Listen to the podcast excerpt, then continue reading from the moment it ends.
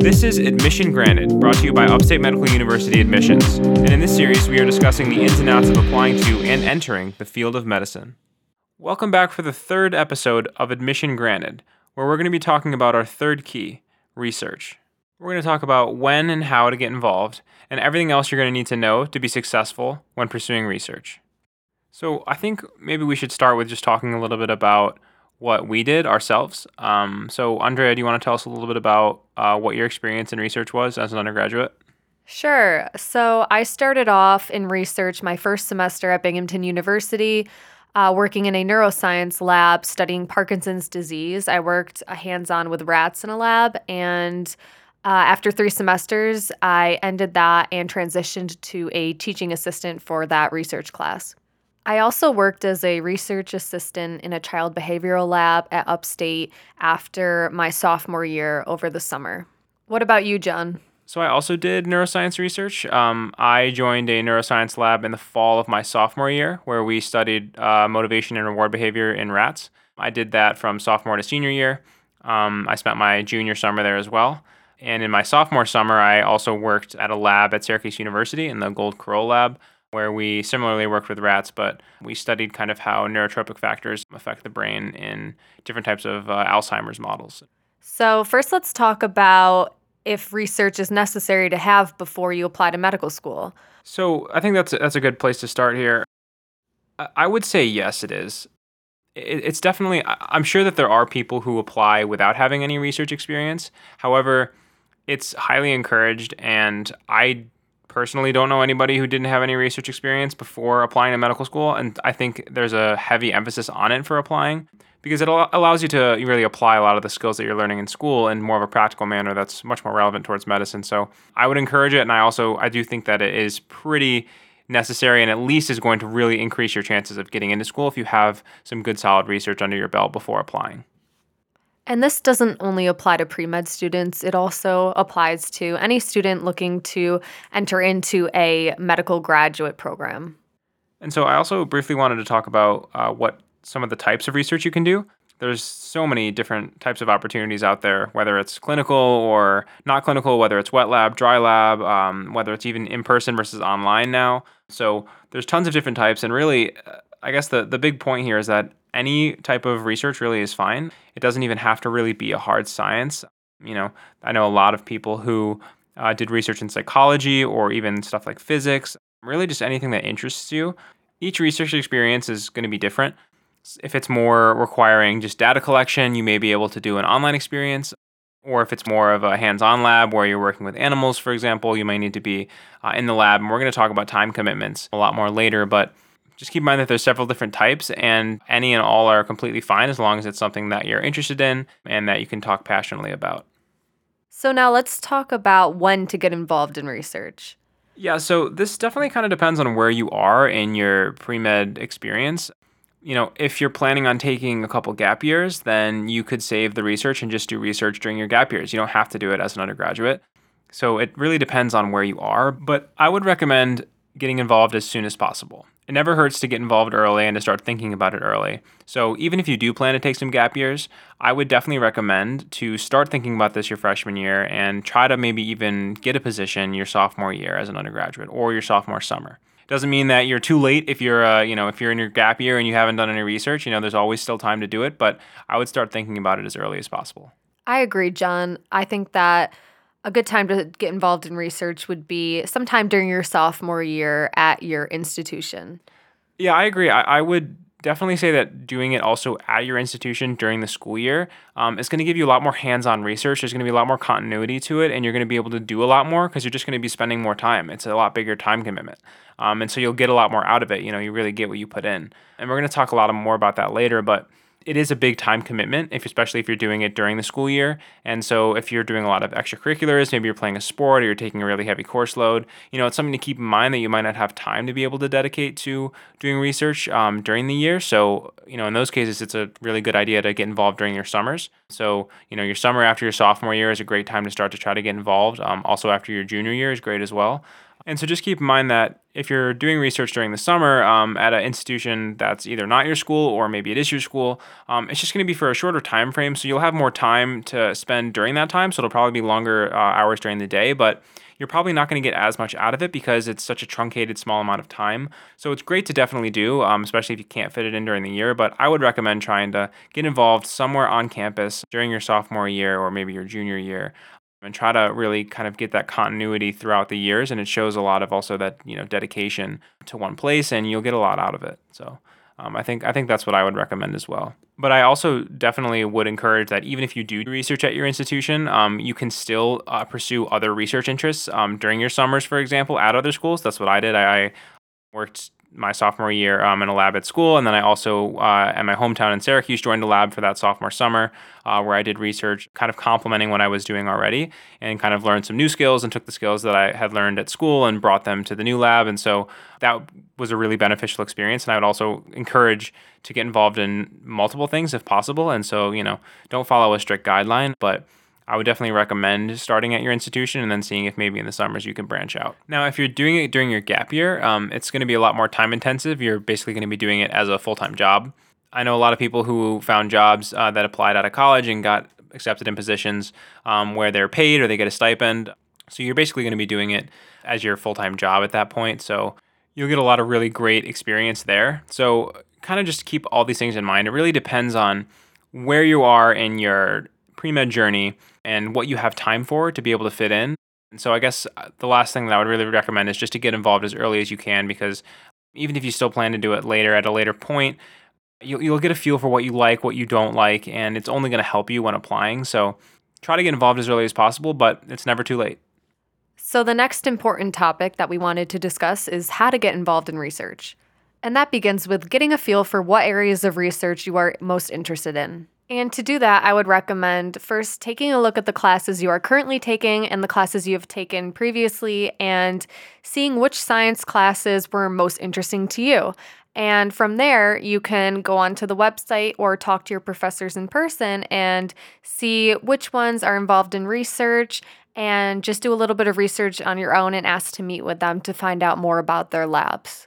And before you meet with these professors, I would recommend first looking up their research online and reading some of their publications. And this will just help you be able to talk to them in a meeting and realize if this sort of research is what interests you and is something that you might want to get involved with. Yeah, I mean, that's what I did with my lab when I was a sophomore. I kind of looked back at some courses and found a course that I really liked and saw that the professor had a lab, and I just reached out to him, and then we set up a meeting, and it kind of went from there. So that's definitely one good strategy. There's tons of other ways. I mean, you can just kind of look up on your school's website. They may have a research tab. It really depends on the institution. And then they could have a list of who presses research and who may be looking for adding some people.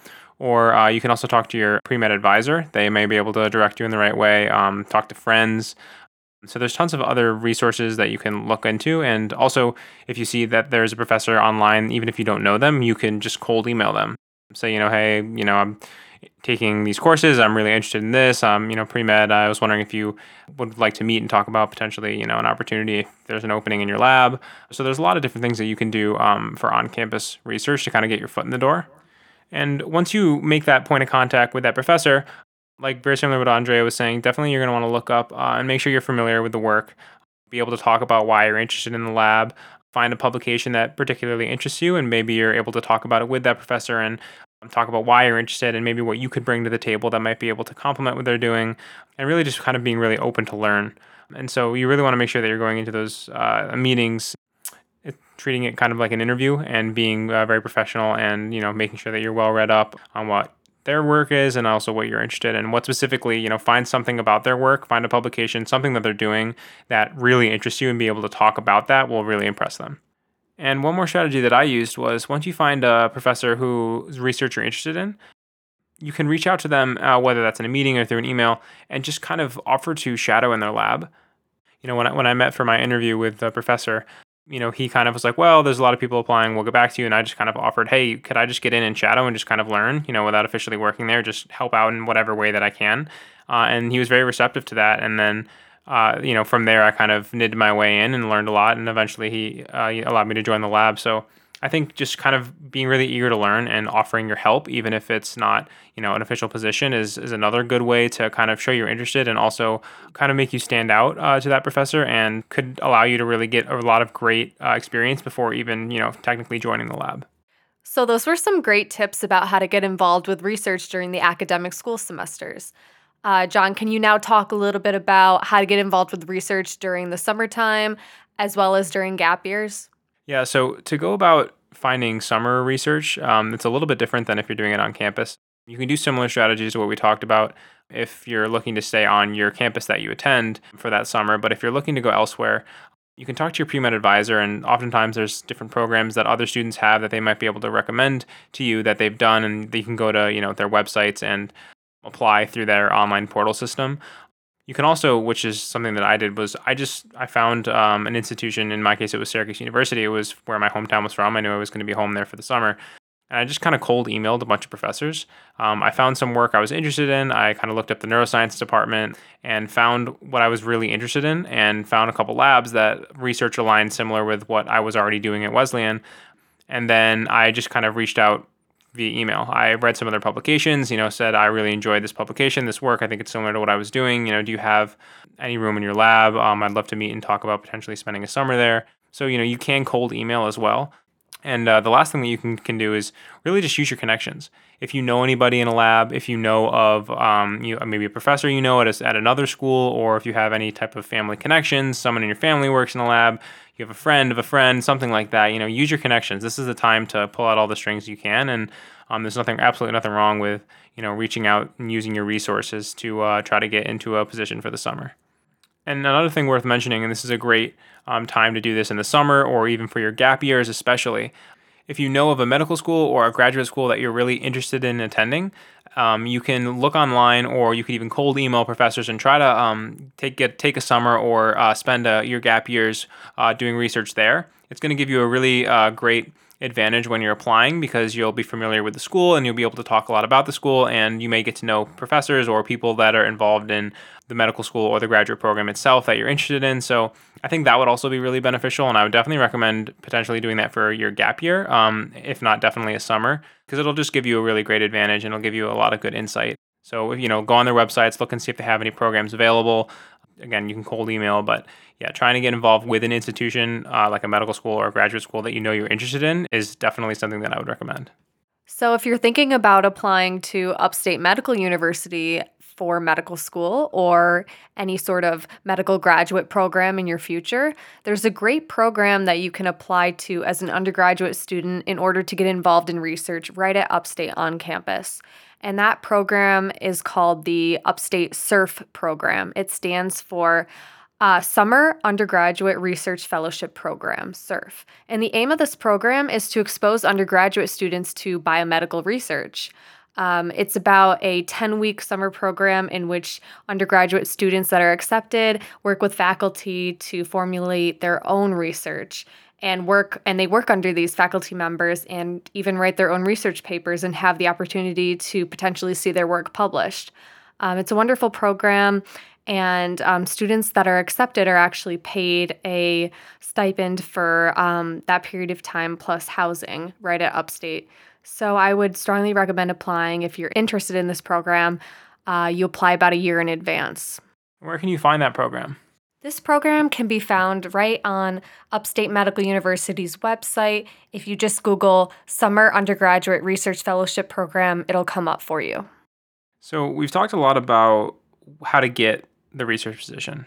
So now let's talk about what to do once you actually get it. How involved is the research going to be? How many hours? What are some of the things you're going to be doing, right? So I think the first thing I want to mention about this is that you really get what you put into it. I think that's really the biggest point that I want to make here. You know, the more time you spend doing research, the more you're going to get out of it, the more you're going to learn, the better relationships you're going to establish, the higher probability you're going to be able to get on a research project, that you're going to be able to actually write a paper, get published. And so the more intense the research is, and the more of a time commitment, the more you're going to get out of it, right? You know, if you're doing research during the academic year, I've talked about this before, but you're going to have a lot more time. You're going to be spending a lot more time, you know, every day dedicating to it. So you know, I think those types of experiences are going to be more time intensive than in the summer. It's going to be, you know, a lot of hours during the day, but it's going to be for a shorter period of time. So just be mindful that if you have a lot of extracurriculars and stuff that you may not be able to fit it in during the year if you're doing a lot of things like, you know, sports or extracurriculars. And we've kind of talked about that. But so you really will get what you put into it. Some other things that you need to keep in mind are the type of research. And so animal research is generally, if you're working with like rats or mice or birds, it's much more of a time commitment because a lot of time the studies have to be done at the same time every single day. And they're just a longer time commitment, especially with all the protocols you have to go through with working with animals, you know, feeding them, making sure that you're taking care of them properly. So just being mindful of the type of research too is, you know, animal research is a lot less flexible than, you know, say, you know, working with cultures or doing like PCR or, you know, more analytical stuff. Similarly, like if it's an online thing, maybe you're able to work more flexible hours. So just be kind of mindful of the hours. But generally speaking, you know, if you have the time for it, you're going to get much more out of it if you put in more time. And so I wouldn't say there's like a, you know, a set amount of time that you should be spending during the year or during the summers towards doing it. I think research is definitely important to have. I think if you don't do it during the year, I think being able to get at least 2 summers worth of research in is something that's great, or being able to work in your gap year for it. And if you're working during the school year, I think that's also something that's really great. That's something that I did. You know, I'd spend probably a couple hours a day. You know, when I first started, I was only spending maybe an hour or 2, not every day because I was just shadowing. And then once you transition in, you know, I was on a group project and then it was a little more intensive. And then, you know, by my senior year, I had my own project and was kind of doing everything myself. So it really depends on where you're doing the research. You know, I was doing it at a small liberal arts school, so the lab was pretty small and I got to do a lot, whereas in some of the bigger schools, maybe, you know, you won't be able to do as much hands-on work. So just be kind of mindful of all of these different types of things. And if the actual research isn't as interesting to you, you can also get involved as a lab manager or as a teaching assistant for a research course if you have that available to you at your school. You can also be involved within your lab taking care of the animals if it's an animal lab, as well as inventory or other areas around the lab that an instructor might need help with. And remember that research is an amazing way to get a great letter of recommendation from a research professor and include that within your applications to medical school. Yeah, so the more work that you put in, the better those connections will be that you establish, and you know, the better your letter of rec will be down the line when it comes to applying. So the next thing that we want to talk about is how you can get credit for research, whether it's paid or through course credit. It's rarely ever paid, especially undergraduate. So if it's offered to be paid, that's something that you could pursue. You can also see if it qualifies for work study at your school. But generally, if you're in a lab and you're putting in a lot of hours, you can also get it for course credit.